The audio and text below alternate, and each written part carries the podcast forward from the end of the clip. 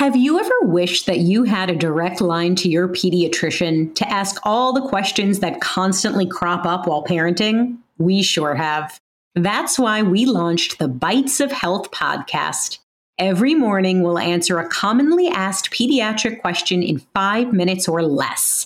You can tune in while you're making your second cup of coffee or from the school drop off line. So be sure to tune in to Bites of Health, streaming now.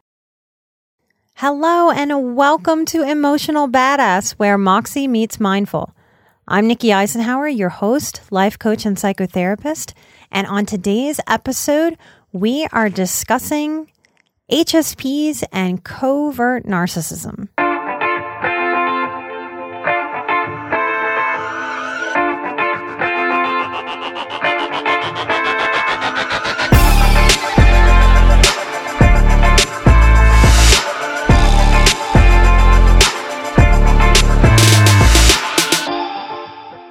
There's a lot of talk in my field right now about the difference between narcissism and narcissistic personality disorder. I don't believe so much in a hard line of narcissism as the DSM describes some criteria. I believe the selfie culture, technology is growing more and more narcissism. That's not just my belief. There's scientific evidence to back that up every day coming out. But what we're talking about is narcissism on a spectrum and everything's on a spectrum. Just like our introversion or our extroversion, some of us will be more extroverted, some of us will be more introverted. And there's just, it takes all kinds, right? There's every variation on any continuum. So, when we're talking about narcissism or narcissistic personality disorder, what are we trying to do? And I think as HSPs, we're trying to figure out what is this personality? So that I cannot get sucked in, used and abused, and I can take care of myself. So you have to decide when I talk about narcissism if this is just something that pops up in yourself or in someone else every now and then, or if there is a pattern that makes them stronger on that continuum, leaning more towards a personality disorder because there's a strong pattern there. Typical narcissism is defined in the DSM as a grandiose sense of self-importance. I think I think we all are very familiar with what this looks like. I'll go through it quickly. There's often a preoccupation with fantasies of success and power and beauty or love. There's a particular specialness and a uniqueness, and they don't want to associate with people that are beneath them. There's a high status piece to how they view the world and see themselves compared to the rest of the world. There seems to be a need for excessive admiration. This tell me I'm wonderful constantly. And there's a sense of entitlement. They're takers. They're interpersonally exploitive. They take advantage, they take credit, and they lack empathy. I think that's one of the most important things to note is that they have low to no empathy. They're often envious of others, or they believe that others are envious of them. So, envy is something that is just a part of how they're made up. There's usually a demonstration of arrogant attitudes or behaviors. Now, when we talk covert versus overt, I think in this day and age, we all know what overt looks like. And it's kind of obnoxious and it's off putting, and that makes it easy to spot. And when it's easy to spot, it's easier to dodge. Maybe not easy, but it's definitely easier to dodge something that you can spot. So I'm talking about covert narcissism today after getting asked to by a bunch of people. So let's jump in by looking at some signs that you're dealing with a covert narcissist because it is hard and it is tricky. And part of this is how you can spot it externally maybe I can talk more in the next live stream if I don't get to it today. And someone asked me a question about this about how to sense covert narcissism intuitively, because that is my greatest tool on top of these signs that we can see. So there's often a power differential. It's not reciprocal. There's something that's lopsided about the relationship. Instead of give and take, there tends to be take and take. And you tend to be the person that's taken from. And it doesn't get replenished. It's like taking out of a bank account constantly, but never ever depositing any money. It's going to get wonky. And they don't actually want to get to know you, though a covert narcissist can show up extremely charming. They can be like butter melting in your mouth. They're not as off putting as that overt narcissism that really kind of just hits me in the face when I come across it. Not with a hand, not with an actual hit, but energetically. Gosh, it feels like it takes all the energy out of the room. They may ask you a lot of questions about yourself in the beginning and seem very, very interested. But that usually isn't about getting to know who you are. That's more about gathering information to use to manipulate you later. Intuitively, my challenge to you HSPs and empaths is that you can feel that when someone is genuinely asking you about yourself, you can feel that they're interested. There's an energy there. You feel connected and you're flowing energy to them and they're flowing energy to you. And with covert narcissism, that may be part of how they can charm in the beginning, but they can't sustain it. When things go wrong with a covert narcissist, there tends to be an absence of wanting to come together and work on it. And there tends to be a presence of trying to make you feel bad about stuff without really showing up willing to do anything to make it better. So covert narcissists really like sort of getting you backed into a corner where you feel badly. And then they want you to just kind of hang there. Whereas in a healthier relationship, there are moments where we might feel bad with each other. We offend each other. We hurt each other's feelings. We fight. We argue. We disagree. We misunderstand. We misspeak. We get irritable. But someone with empathy doesn't want someone that they care about sitting in a corner feeling shitty. In fact, we're moved and motivated to hurry up and work on it as quickly as possible. Sometimes we want that much too quickly because we dislike knowing that someone's in pain. Covert narcissists do not praise. It's very, very rare that they praise. And if they do praise, they pay off like a slot machine. You put so much in quarter after quarter after quarter after quarter after quarter, and then maybe you get a little bitty payoff. Psychologically, that kind of paying off, I believe it's called intermittent motivation, but that may not be the right term. I didn't look it up beforehand. I'm not sure as I'm saying it out loud.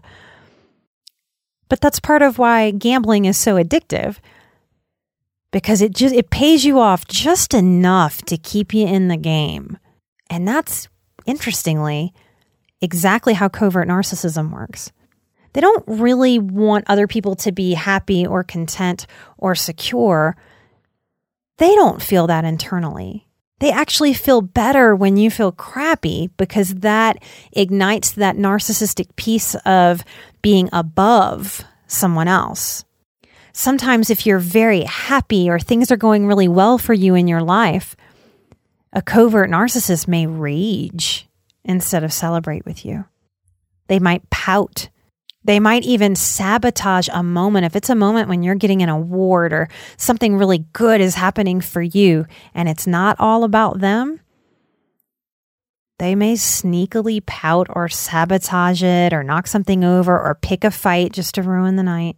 They might say little jabs like, Oh, is that really what you're going to wear tonight?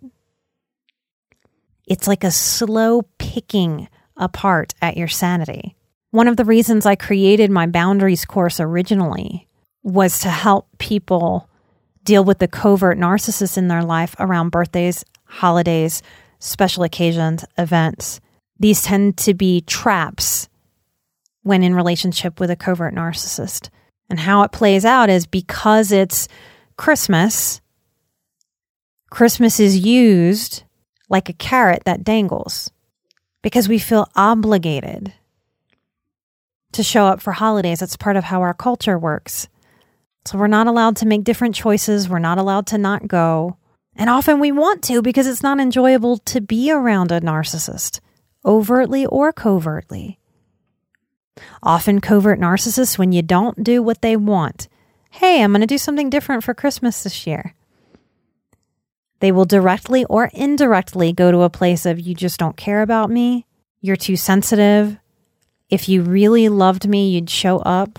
You owe me. I gave you life. Or I'll cut you off if they give you money for college or life.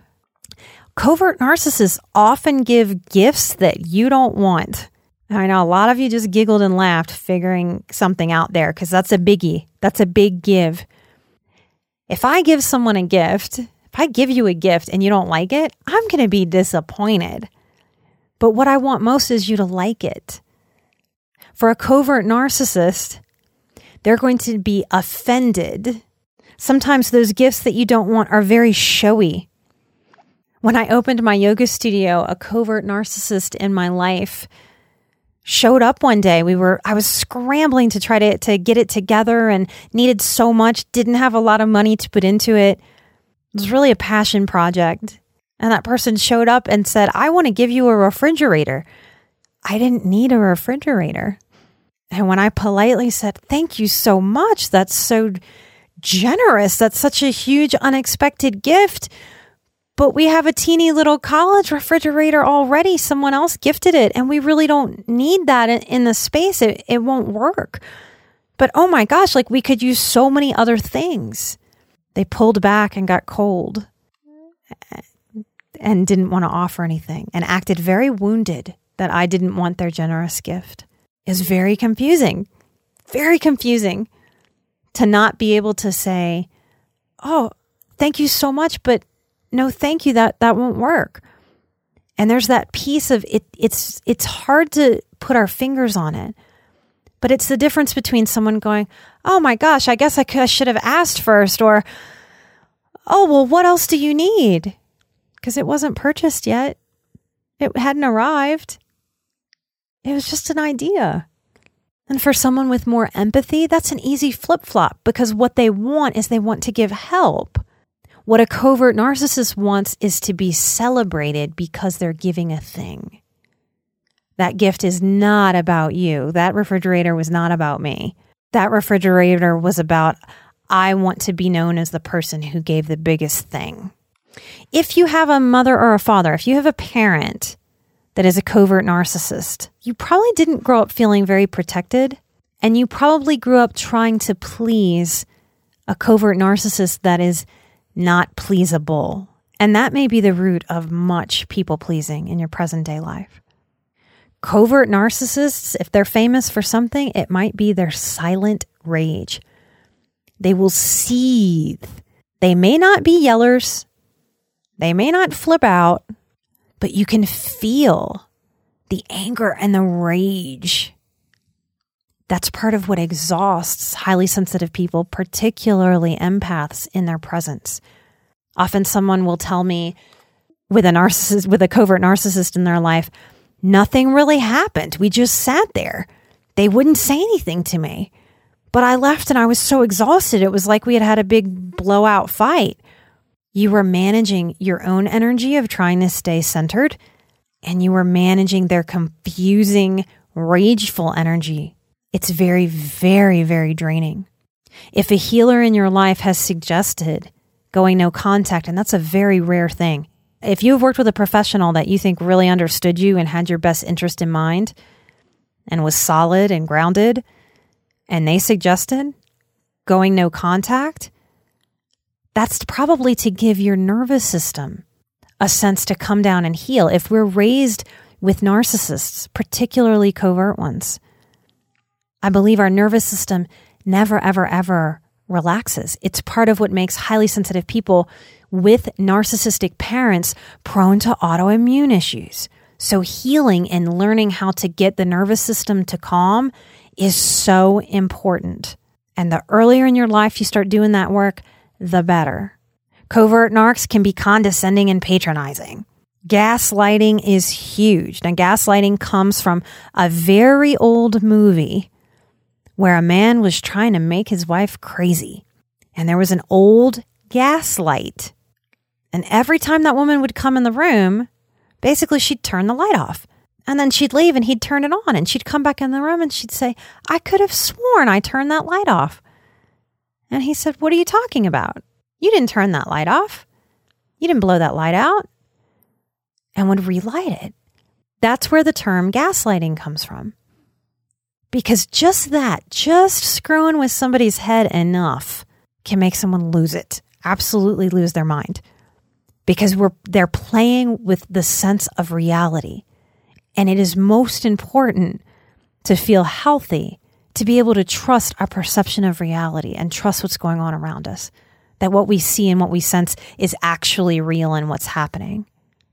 Triangulation is big. So if there's narcissism in your life, don't do two against one. All conversations need to be limited, but no one offs of not having all those people in the room. Mean girls love this in junior high, right? And I'm not saying that junior high school girls are covert narcissists, but I'm saying that little manipulative mean girl phase, many people grow up and out of that very healthily. Many people do not. And triangulation is very much two against one, two against one, two against one. Covert narcissists, they love bomb. I'm sure many of you have heard that term. They love bomb at the beginning. That's why so many people who are coming out of a narcissistic relationship will say, But the first three months were so great. I just want to get back to that. That was the love bombing phase after love bombing, there is a chipping away, a subtle devaluing. That little, is that what you're going to wear tonight? With a little wrinkle in the face? Over and over again, day in and day out, it chips away. And once someone is so devalued, once their self esteem is stripped, they're often discarded or just disregarded over a lifetime. There's a lot of cognitive dissonance that you can't really believe what you're seeing and hearing. And I want you to know you can believe your own gut. So let me end this episode with a few brief but powerful tips. If you find yourself in relationship with a covert narcissist, know that internal boundaries are key. Giving less explanation, not more, is powerful. Everything that we share with a narcissist is something that can be used later to manipulate, to twist, to make us feel crazy. The trapping there is that HSPs, we crave understanding. So, very tragically, we project our own desire for and need really for understanding onto that narcissist. And we think, if if anything gets explained to me and I understand, uh, that feels better to me, and then I can do whatever needs doing. So there just must be a bunch of confusion here. Let me explain what's going on. And surely this person and I can get to okay. And the insanity there is that as HSPs, we give so much empathy that we give second chances and third and fourth and fifth and hundred and fifth chances. And we explain and we explain and we explain. So it's very backwards to our nature to have to understand this dynamic and pull back and give very little, little explanation, little of our energy. Don't let the covert narcissist rent space in your head. That is some very valuable real estate inside of your sweet head. As Brene Brown says, people have to earn the right to hear your story. That's not just in word, that's not just in action, that's in feeling. And my challenge to you, sweet, awesome, HSPs who have superpowers of sensitivity is to give less credence to empathy and second chances with the narcissists in your life and to give more credence, more weight to what your gut, your intuition, and your heart knows to be true. Once someone does the work with me to get to the other side of the funk that they're in from whatever narcissistic relationship they're escaping and healing from, often how I end that work is saying, so let's look all the way back from this spot that you're in. Look all the way back. That first moment you met. Can you look back now and understand that your gut knew? Your gut knew. Your mind just didn't want to know what your gut knew. So your mind twisted a story that something felt okay that didn't. because I, I want people to be able to see that and feel that because that's where our empowerment sits. When we understand that lesson, we don't have to allow more narcissism in. If you have a boss that is a narcissist and you feel stuck by that, find another job. I know that's easy to say and hard to do, but you can either burn up your energy trying to figure out how to make something work that's not very workable because it feels icky to you. It's draining. Or you can put your energy into what is my next? What is my next? What is my next? And put up some boundaries about no longer having to try to make it work in situations where the other person is not also trying to make it work. Reciprocity, look for that. I hope this episode shines some light on some very tricky to pull together criteria and is going to help you navigate your internal world as you relate to people and your external world. I very consciously and not always easily make decisions in my life to move away from people on this narcissism spectrum because one of the goals for myself is to have as little chaos as possible and as much and as much peace and joy and fulfillment as possible. And if I allow narcissists to suck out my goodness, I can't meet those goals. If you have questions about this, please come hang out on our Patreon at our next monthly live Q&A. I can answer questions about this or anything else. Thank you so much to those of you who have given five star reviews. That is awesome. It is everything in podcasting. Thank you so much. If you haven't already, we would love a five star review. It's super helpful. And I want to thank some patrons that have been really the backbone of this show. It takes a lot to pull this off, and y'all are helping us do it. Thank you, Patreon supporters, for your vote of confidence in the show with your dollars. I know it seems like a little bit, a dollar, five bucks, 10 bucks. It adds up. And we've got some really big dreams for the show and some surprises that I hope we hit some goals so that we can kind of show you some of these uh, sort of magical and wonderful ideas that we have. Um, thank you. I want to thank Jonah for being a Patreon supporter. I want to thank Christina. I want to thank Jessica, Whitney. Thank you. And Maria. I wish there was a way for me to calculate how much your support has impacted people in the world. I don't know how to do that, but I feel it in my heart and I feel it in my gut, and I hope you do too. There is so much light and love in the world surviving narcissistic parents or a narcissistic marriage or a narcissistic boss. It's one of the hardest things we can survive in this life. So if you are on that journey, high five, keep going, don't give up, don't get sucked in, don't get sucked down. Know that many of us have figured that out, and it just takes some years on the planet to get enough experience and wise enough to know that it's not going to kill you and you can just move through, and there is better at the other side that is available. And if you can't believe that right now, I can believe it for you till you get there yourself. Because you, sweet listener, are an emotional badass. I am an emotional badass, and together we are where Moxie meets mindful, and we are the change in the world. I'll see you next time. Bye bye.